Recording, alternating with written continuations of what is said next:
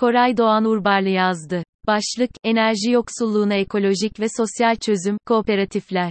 Son birkaç ayda Türkiye'de kamuoyunun önemli bir kısmı A K P'ye doğrudan bağlı basın tarafından bir hikayeye inandırıldı. Fiyatlar dış kaynaklı müdahalelerle değeri yükselen döviz sebebiyle artıyordu. A K P Genel Başkanı Recep Tayyip Erdoğan'ın dalgalı faize geçtiği gece sonrasında dövizin üstündeki köpük alınmıştı ve düşen döviz ile doğru orantılı olarak fiyatların da düşmesi gerekiyordu. Elbette böyle olmadı. Hatta bizzat devlet eliyle bunun tersi yapıldı. Devlet kontrol edebildiği her alana zam yaptı. Enerjinin insanlara maliyeti, enerjiye en çok ihtiyaç duyulan kış ayları öncesinde yükseltildi ve tam olarak A K P aradan çekildi. Artık kış ve faturalar ile vatandaşlar olarak bizler baş başa kalmış durumdayız. Mükemmel bir yönetme biçimi. Bu hafta başında faturaların gelmeye başlaması ile birlikte durum biraz daha netleşti. Çünkü elektriğe zam yaparken bile bunu bin bir yalana sararak yapan, ipini tuttuğu basına yeni tarife düzenlemeleri olarak servis ettiren hükümetin yarattığı toz bulutunun dağılması için bir faturalık süre gerekliydi. Onca yalan bu kısacık süre için edildi yani. Şimdi o dönemdeyiz. Yalanların hükmü bitti ve yeni tarifenin nasıl bir maliyet getirdiği hane hane ortaya çıkıyor. Hayatı sürdürmek için gerekli neredeyse her şeyin bir fişi olduğu ve prize ihtiyaç duyduğu düşünülürse aslında çok temel bir ihtiyaç üzerinden soyuluyoruz. Bu soyguna dayanabilenler, çeşitli önlemlerle dayanıyorlar fakat bunun herkes için aynı şekilde sürmesini bekleyemeyiz elbette. Temel gereksinimler elinize geçen paranın belli bir oranından fazlasını kaplamaya başlıyorsa ortada bir sıkıntı var demektir. Türkiye'de de düzenli gelen faturaların geliri oranı tam da bu sıkıntıyı işaret ediyor. Sıkıntının adı enerji yoksulluğu. Yetkinport nokta com sitesinde yedi Ocak'ta yazdığı "Enerji yoksulluğu derinleşiyor" isimli yazısında Filiz Pehlivan bu kavramı şu şekilde tanımlıyor: Enerji yoksulluğu ne demek?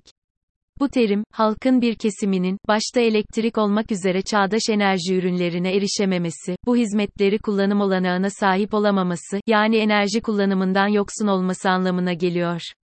Bir hanenin toplam enerji harcaması, elektrik artı su artı doğalgaz, aylık veya yıllık bütçesinin yüzde yirmi beşini aştığında bu hane, enerji yoksulu olarak nitelendiriliyor. Elektrik için bakıldığında toplam bütçesinin yüzde onundan fazlasını elektrik gideri için ayıran hane halkları elektrik yoksulu olarak adlandırılıyor. Su yoksulluğu için bu sınır gelişmiş ülkeler için toplam bütçenin yüzde üçü, gelişmekte ve yoksul ülkeler için ise yüzde beş ila altısı üzerinde bir giderin su için ayrılması durumunda ortaya çıkıyor.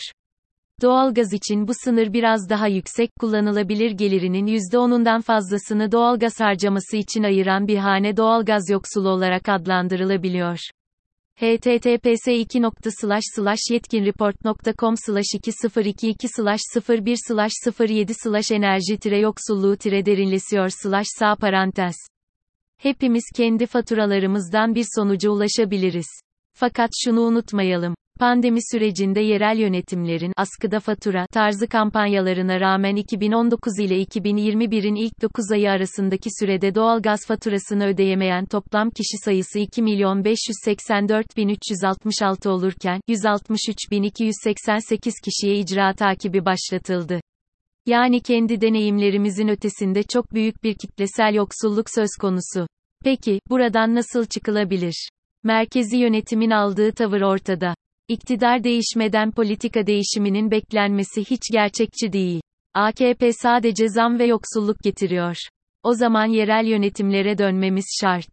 Çıkış enerji kooperatiflerinde. Ekonomik ve sosyal bir sıkıntıdan ekolojik olarak da ilerleyerek ancak böyle çıkabiliriz.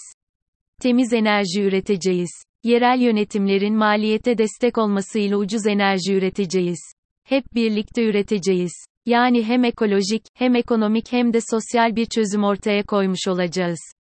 Yerel yönetimler çeşitli teşviklerle ve bölgesel planlamalarla temiz enerji üretimi ve tüketimi düzenlenmeli. Güneş tarlaları kurarak ya da bina çatısındaki panellerin önünü açarak kendi sınırları içinde yaşayan insanları elektrik dağıtım şirketlerinin ve merkezi hükümetin yağmasından korumalı. Enerjinin üretildiği yer ile tüketildiği yerin yakınlaşması ve aradan aracıların çıkartılması, bunun da sosyal bir yapı olan kooperatifler eliyle yapılması bizi başka bir adıma getirecektir.